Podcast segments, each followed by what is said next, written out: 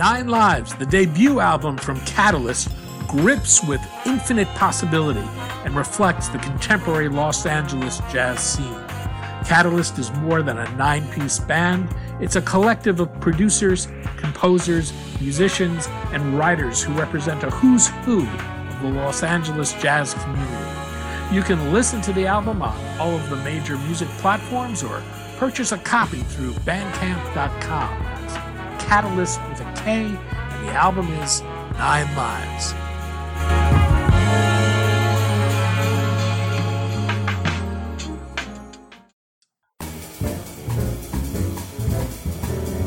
I'm Daniel Levine, and this is the Bio Report.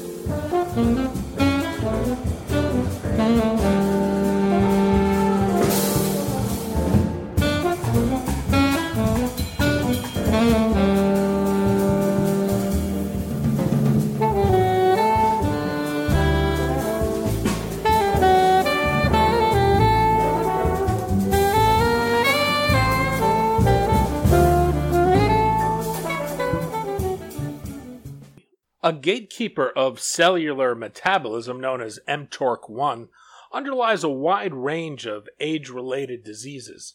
Navitor Pharmaceuticals is developing therapies that can modulate the mTORC1 complex and allow for a new approach to treating a wide range of diseases, including autosomal dominant polycystic kidney disease and major depressive disorders. We spoke to Tom Hughes, president and CEO of Navitor, about mTORC1, the company's platform technology, and why it has implications for a wide range of seemingly unrelated conditions.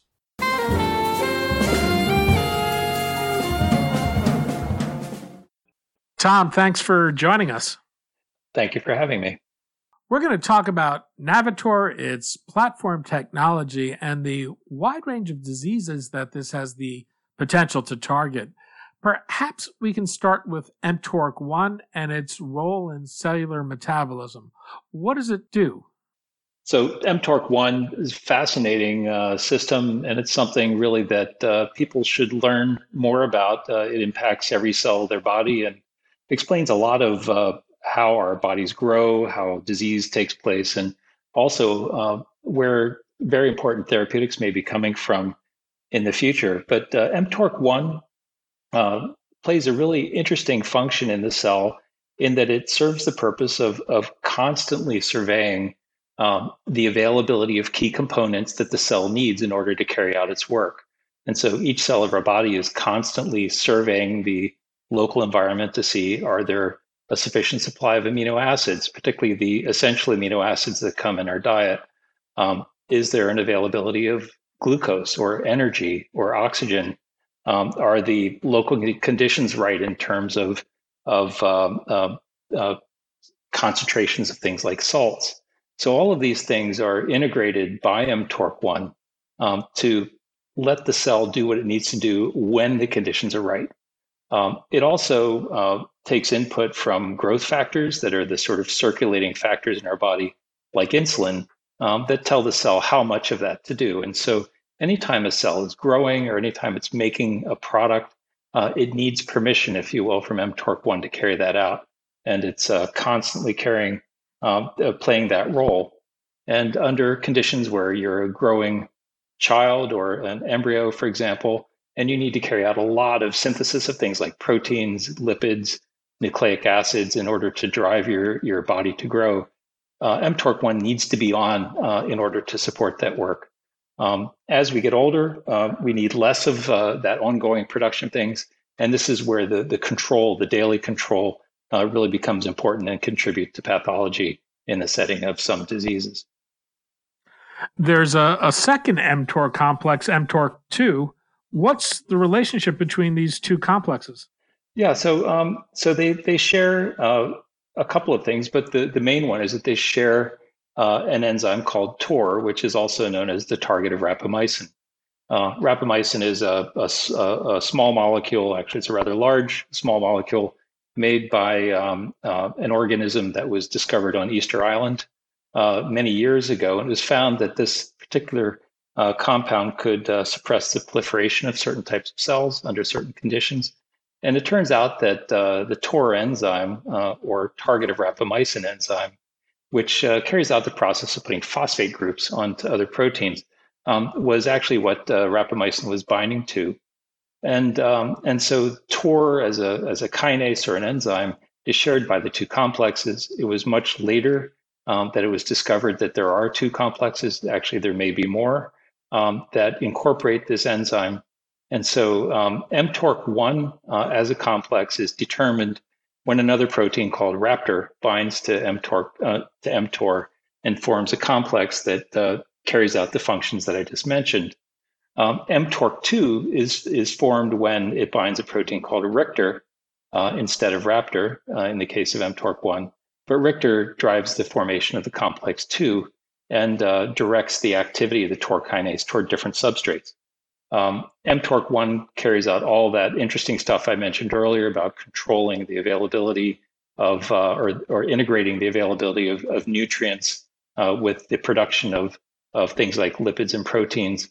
Um, mTORC2 carries out a much more pedestrian type of a, a role, which is to participate in uh, signaling pathways such as the insulin signaling pathway. But it has a very important role in, in supporting those pathways for for example, maintenance of cytoskeletal functions, um, insulin action, uh, cell proliferation. And so if you disrupt mTORC2, uh, you'll have effects on those things, whereas controlling mTORC1 really gets about this business of, of marrying the availability of nutrients and the need for nutrients with uh, uh production of new materials by the cell.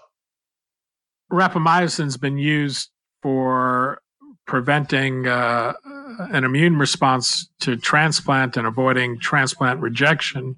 Uh, everolimus is a, a, cancer drug that hits these two targets as well. There's been a lot of excitement about rapamycin as a, a potential anti-aging therapy. What's the advantage in hitting just the mTORC1 complex as opposed to hitting both of these?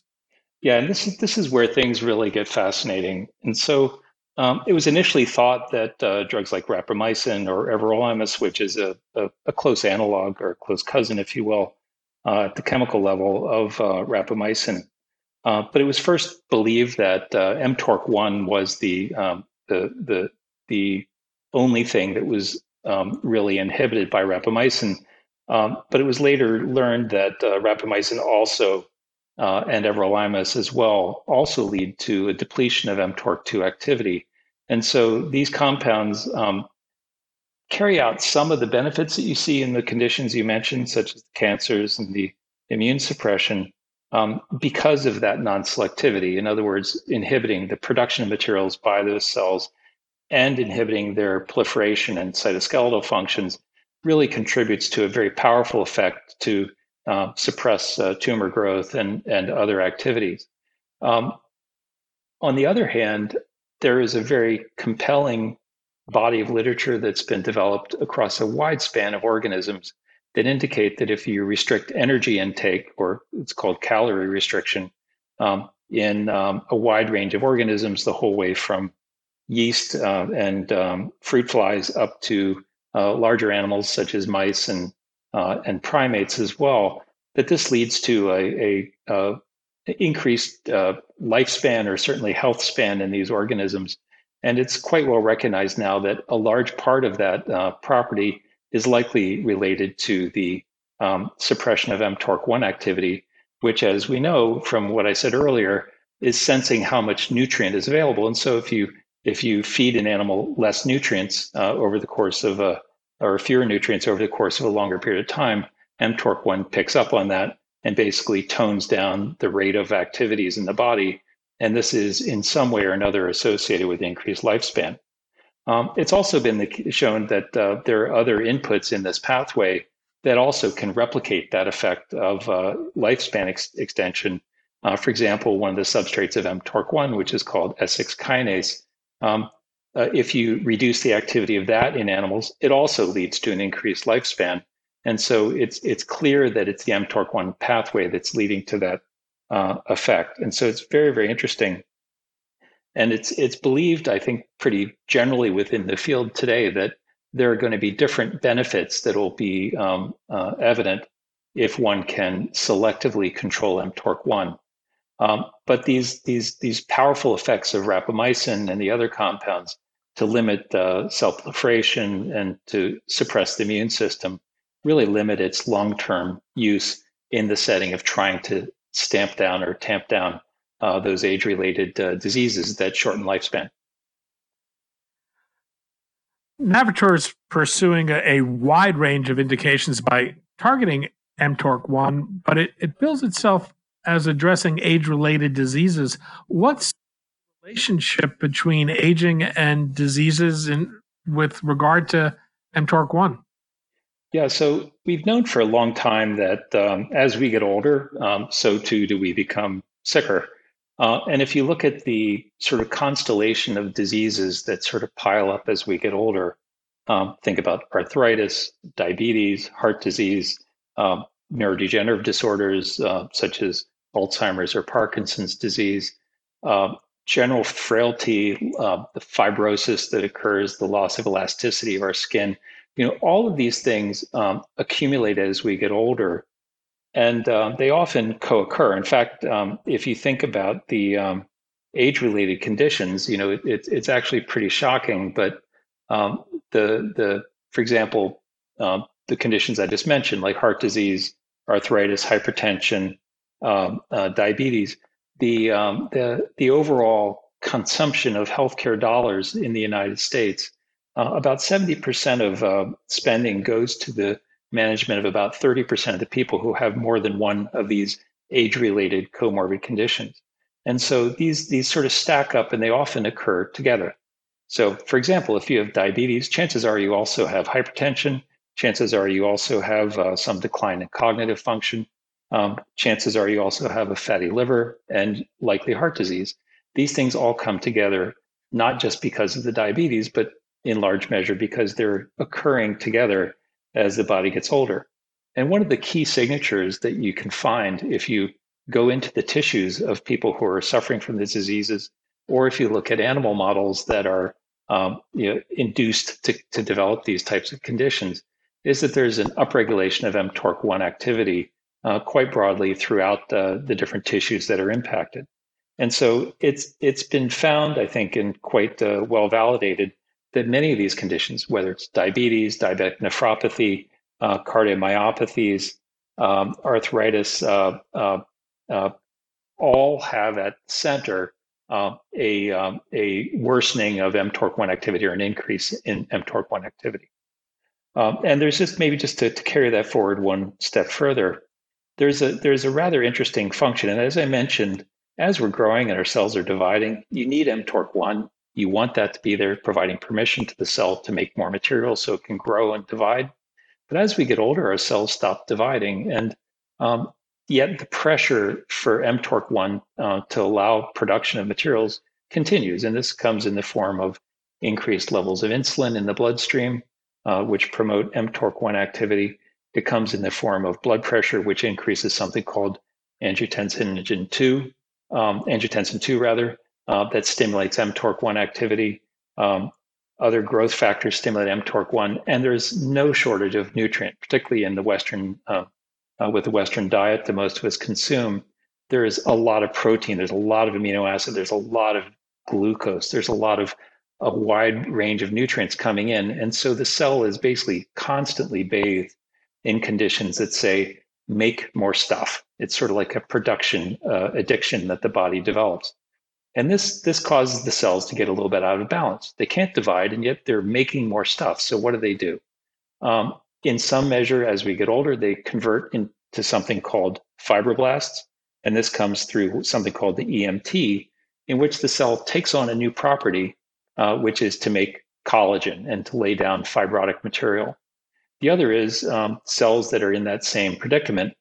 They can't divide or they shouldn't divide, and yet they're forced to make more stuff um, they go into what's called the senescence pathway. And this uh, causes them to change their program and they begin secreting inflammatory mediators. Um, and um, this leads in the setting of a lot of these diseases, because of mTORC1 in large measure, um, to become both fibrotic and inflammatory. And so all these diseases I've mentioned are really characteristic of diseases where that fibrosis and the inflammation are both showing up together. So it's a it's a really important um, targeting concept for age related diseases. Now, I want to dig into your existing pipeline, but before we do that, just broadly speaking, what's the range of indications that you might be able to address by targeting mTORC1? Yeah, well, it's pretty much everything I just mentioned. So whether you're looking at diabetes, atherosclerosis, heart failure, and cardiomyopathies, um, osteoporosis, uh, uh, chronic kidney diseases, neurodegenerative diseases, all of these have a very clear and compelling link to upregulation of mTORC1. And for many of these, there's already some proof of concept, if you will, using non-selective compounds like rapamycin to, um, to, to treat that. The problem is that the tolerability issues with the drugs like rapamycin get in the way. So people uh, experience reduction in blood cell counts because of the mTORC2 issue. They experience a, a, deterioration of glucose control. In fact, it can worsen diabetes. And cells in the kidney that are involved in forming that basket filter, basically like in your coffee maker, that uh, that allows for filtration and production of urine. These cells are very sensitive to loss of mTORC2 activity, and so they lead to issues. So those diseases all, in principle, could be treated with a selective mTORC1 inhibitor. There are also very rare conditions where there is a direct loss of control of mTORC1 that leads to the disease without any question. And uh, these are diseases that uh, provide a really interesting opportunity for a first look at uh, a brand new compound that would be a selective mTORC1 inhibitor. This includes things like um, tuberous sclerosis, where there is a loss of a protein that normally holds back mTORC1 activity, so mTORC1 gets turned on. There are other forms of something called focal cortical dysplasia and epilepsy that are driven by loss of proteins that sense amino acids and control mTORC1. Loss of those or loss of their function turns mTORC1 on um, uh, basically all the time. And then there's also a condition called autosomal dominant polycystic kidney disease, which is a mouthful, but it's basically a single gene disease that causes uh, production of cysts in the kidney that become quite dangerous and lead to kidney failure. And uh, this is driven by a mutation that upregulates mTORC1 directly as well. So, whether you're thinking about these broader prevalent conditions that are driven, at least in part, by chronic environmental upregulation of mTORC1, like diabetes, Alzheimer, heart disease, or you're thinking about these rare conditions, there is no shortage of ideas in this space of what to go after. What's been missing is selective chemical matter that does not inhibit mTORC2. Oh, let's start with NV5138, which the company entered into a development and option agreement with Supernus Pharmaceuticals. This is an mTORC1 activator in development for the treatment of treatment resistant depression. What's the medical need and how big a problem is this? Well, you know, treatment resistant depression, basically, it is what it says. it's depression that has not responded to other agents um, that otherwise would be used. You know, so typically people think of the um, first of all, uh, psychotherapy and other types of behavioral uh, approaches are are the the cornerstone of of management of many diseases, including depression, and they can be quite effective, but not in everyone. Um, then there are drugs that have been around for a while, such as the um, um, selective serotonin reuptake inhibitors or the dual reuptake inhibitors called SNRIs um, that are used. And, and there are a wide range of different therapies, all of which have been shown to benefit depression. But there's a, a, a rather you know, substantial um, uh, fraction of people who are just unresponsive to any agent whatsoever. And that's where we define that as treatment resistant depression. And so these people have um, you know substantial issues. They have very poor quality of life because of their sadness and their um, their loss of basically drive. They suffer from poor overall general health. There's also a, an interesting link between um, severe depression and cognitive dysfunction. And so uh, it's often the case that poor cognition is present in people who have resistant depression. And it's also the case that people who have cognitive impairment, uh, particularly in the setting of, for example, Alzheimer's disease, that they suffer from depression. And so this this sort of um, end of the road, if you will, for people who have failed therapy, they failed um, pharmacotherapy, really need uh, help. And so there's this is a terrible position to be in. Um, it's associated with premature death. um, people who have um, treatment-resistant depression have higher rates of suicidal ideation. Um, you know, a large number of them, up to I think 17%, it's been reported, have had prior suicide attempts. And so you can just imagine what a horrible position that is to be in, and to know that the therapies that are available today don't don't help you. Um, these folks also consume a lot of excess uh, medical care. They have uh, up to three times more uh, general medical visits per year than people without uh, uh, treatment-resistant depression, and they they they add a substantial burden to our overall societal costs, including uh, time off from work, increased medical costs across the board. It's a very very challenging problem and one that is is really deserving of better better approaches. And how does 5138 differ in its mechanism of action from more traditional antidepressants? Yeah, so this is really a fascinating situation. And so um, we've known for some time that people who are uh, depressed, and certainly animal models in which you can induce a depression like uh, type of a situation, that there is a, a, reduction in the production and turnover of proteins in the in the brain um, that form uh, both the connections that are made between neurons in the brain, as well as the proteins that are involved in making those synaptic vesicles that are basically the communication vehicles or little packages of neurotransmitters that are produced and then um, responded to between neurons in the brain. And so this, this reduction in protein capacity has been known for some time. It's also been known for some time that the energetic competency, which is a big word for saying not enough uh, basically gas in the tank, uh, to sort of keep the brain working has been at issue. And just you know, two quick fun facts about the brain.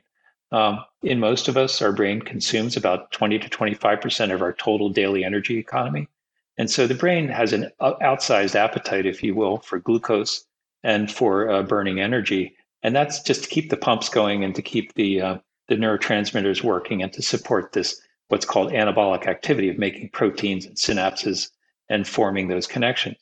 At the same time, um, there's a, a, a, a, tremendous amount of protein production in the brain. So the brain is a protein factory of sorts. Um, and your, your brain makes about 15% of your total body protein synthesis. So it, it's making you know the equivalent of about a chicken breast worth of protein every day. And since the brain isn't growing that by that much every day, it means there's a lot of turnover. Turnover also costs energy. And um, that plasticity, that turnover, that active management of the protein is really central to the function of the brain. And so knowing that mTORC1 is the core regulator of protein synthesis, you know, prompted people to look to understand whether it was important in, in managing that process. And it, it surely is. And um, so there's been work, uh, in particular done at Yale University over the course of the last many years, that have both tied low mTORC1 activity to um, depression and depression like states. And also that drugs, particularly emerging drugs like ketamine or even the psychedelic drugs like uh, psilocybin, where they improve mood and, and, and reduce depression, require mTORC1 activation in order to work. And so this was the backdrop against which the company was operating a few years ago when it discovered a really interesting molecule um, that binds to a protein called Sestrin and turns on mTORC1. And it, it does so by uh, pretending, if you will, or mimicking the amino acid leucine, which is um, uh, an important regulator of mTORC1. But leucine itself doesn't work in the brain. So we have the opportunity with our compound to get into the brain and turn on mTORC1 in a way that isn't possible with normal nutritional control. And so, um, so that uh, led us into that space. And we're really pleased to see that stimulating mTORC1 activity restores this protein production very quickly and very profoundly. And that opened up the pathway to develop it for depression. The deal with Supernus provided Navitor with a $50 million upfront payment. How are the two companies working together? Yeah, so just a quick correction there. The upfront was 25 million, but Supernus is providing us with uh, 50 million dollars in R&D support to carry the program through uh, phase two testing in depression. And so, um, you know, we we teamed up with uh, Supernus uh, earlier this year. Um, it's been a fantastic relationship. Uh, we're working closely with them to plan the, the program and to design it. Uh, and with their financial support, we're running the program. uh, we are uh, leveraging wherever we can the capabilities, the know how, and the talent that they have in their organization. And uh, so it's a true collaboration between our two groups. And um, we're very, very excited to be working with them. What's the development path forward? Um, well, so the first steps are to really complete what's called the, the phase one uh, clinical work with the program.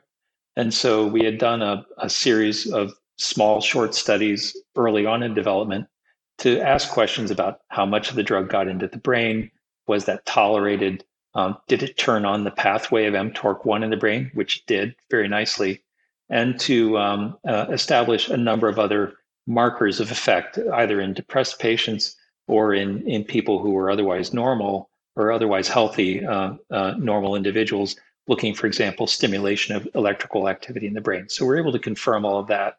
The next step is to prepare the, the program for chronic dosing. So we're currently running a study with Supernus uh, and their support to um, look at repeat dosing and to help find out what is the right dose to use for the drug. Um, that's going very well. We're also working on manufacturing the drug, uh, conducting more of the non-clinical safety program, and the other things that you need uh, to work with FDA to move the program forward. And we're actively designing our phase two program with them currently. And what's the endpoint you're expecting to use? Uh, you know, that's really to be dis- disclosed, I think, once we've locked down the plan. And I think, uh, particularly given that this program is potentially of material importance to Supernus, they need to sort of drive the communication around this. But what it can say is that it'll be a, a study in patients who are depressed. It'll use um, uh, recognizable endpoints that are familiar to people in the area and should provide a very robust test of the drug and we think enable it for further development. A second candidate you're developing is NV20494. This is in development for the rare genetic kidney disease ADPKD. What is ADPKD and, and how does it manifest itself and progress? Yeah, so yeah, the 494 program, uh, which we call it, that's the nickname for NV20494. Um, very, very interesting compound. And maybe just a, a quick uh, mention about the compound itself. Um, uh, but we'll come back to that a bit. But just to say that this is a very selective, completely selective inhibitor of mTORC1. Uh, and so it also happens to get to the kidney very, very effectively after oral dosing. And so this led us to the kidney as a potential um, really good first uh, organ system to look at with our platform of programs that, that selectively inhibit uh, mTORC1. So ADPKD um, sort of came into view um, because of a couple things. Um, what is it? First of all, it's a disease that is caused by uh, loss of function of one of our two alleles. So it's a autosomal dominant disease, meaning that you only have to have one of your two genes. Um, you have two copies of every gene in your cell. One of them being defective leads to this disease happening. Um, and um, ADPKD uh, results in the loss of function of one of two proteins. One is called polycystin 1, the other is polycystin 2, and they, they serve this really interesting purpose uh, in the cell, um, in the kidney, where the, the, the urine is being formed and, and concentrated. Um, and uh, these uh, proteins basically serve as a mechanoreceptor for uh, basically tension of flow and um, and uh, basically the um, the function of that uh, unit of uh, the tubular component of the nephron. Uh, but what happens when this uh, protein is lost is that um, it leads to loss of that sensing. Um, this turns on, um, among other things, turns on mTORC1, and there's a direct physical relationship between PC1 and a component of mTORC1.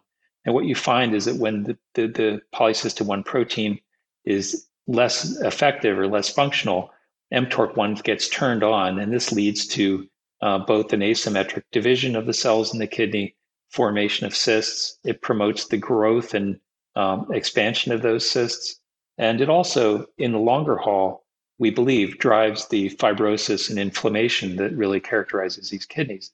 And so what happens in these people is that they develop these cysts. So everybody knows what a cyst is, but it's basically a, a, a, a sphere of cells that sort of bulge out and form from the, the normal tubular epithelial component of our kidneys they, they fill up with fluid and they can become quite large. And so um, your normal um, your kidney looks like something around the size of a small hamburger, um, or let's say the size of a, a, a medium-sized pear. Um, but people with um, with uh, a ADPKD can develop kidneys that are extremely large, you know, even up to two to three liters. So the size of a large soda bottle, you know, times two in your abdomen can be, first of all, very uncomfortable, but it can cause a lot of pain, uh, kidney pain, kidney stones. The cysts can get uh, infected, and eventually, these people, um, if if left untreated, uh, many of them will progress to failure of their kidneys, and they need to go on to dialysis or to um, uh, to kidney replacement, which means basically a transplanted kidney. And so it's it's a rather concerning condition. Um, these people have uh, impaired quality of life. They also sometimes can have cysts in their in their liver uh, that replicates that same problem there. And so it's a rather you know steadily progressing disease that that really limits people of both lifespan and uh, of life quality. And so um, it's been shown already that if one can inhibit mTORC1, you can slow the growth of those cysts or even reduce the size of that. And this provides, we think, a really interesting opportunity to have a new therapy that would be very, very different from what's available today. And what's the development path forward there?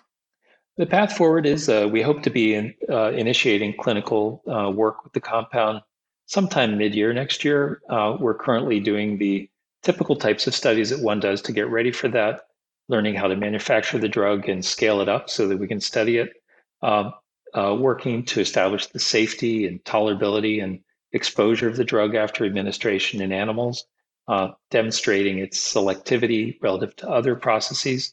And um, so that's the work that's going on.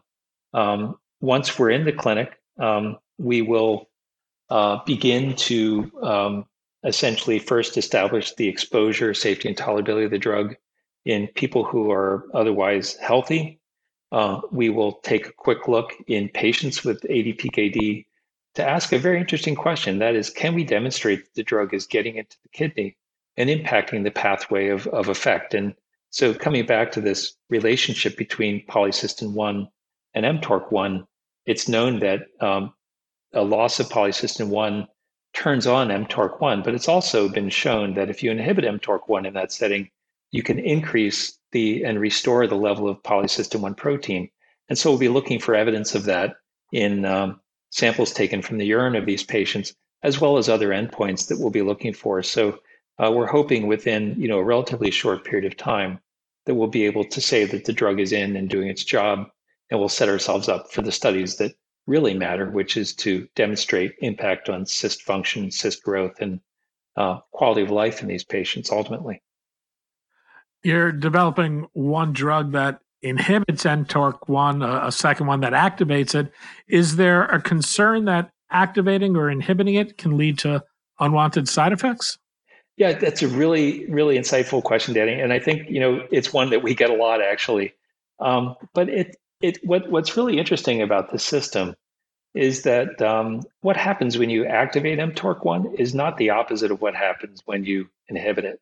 In fact, there's very little overlap between, for example, genes uh, or um, uh, proteins that are produced in response to those two processes don't really overlap very much, and so it's it's a remarkable situation. But we we just don't see um, uh, much uh, cause for concern, for example, about uh, the inhibition um, overriding uh, things like control of neuronal function or causing depression. One thing I'll say about 494 is it doesn't get into the brain, so we don't have any concern there at all about causing the neurons to uh, change their function. Um, you know, but this is one of these uh, really interesting um, sort of stories in, in drug development is that and discovery is that sometimes the science takes you to something you would not have expected and our early studies uh, working on that protein Sestrin, which led to the depression drug, was originally looking for an inhibitor of that system.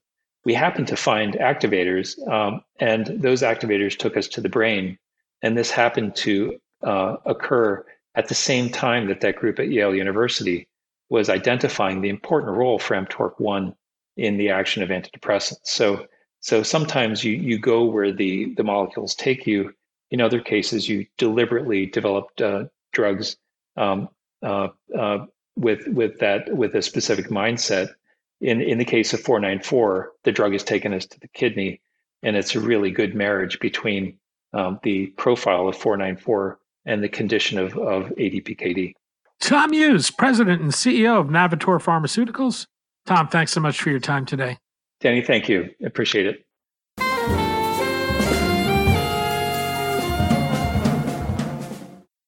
Thanks for listening. The Bio Report is a production of the Levine Media Group.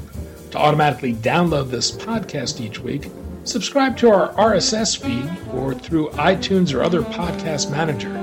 To join our mailing list, go to levinemediagroup.com. We'd love to hear from you. If you want to drop us a line or are interested in sponsoring this podcast, send email to danny at levinemediagroup.com. Special thanks to Jonah Levine, who composed our theme music, and the Jonah Levine Collective, which performs it.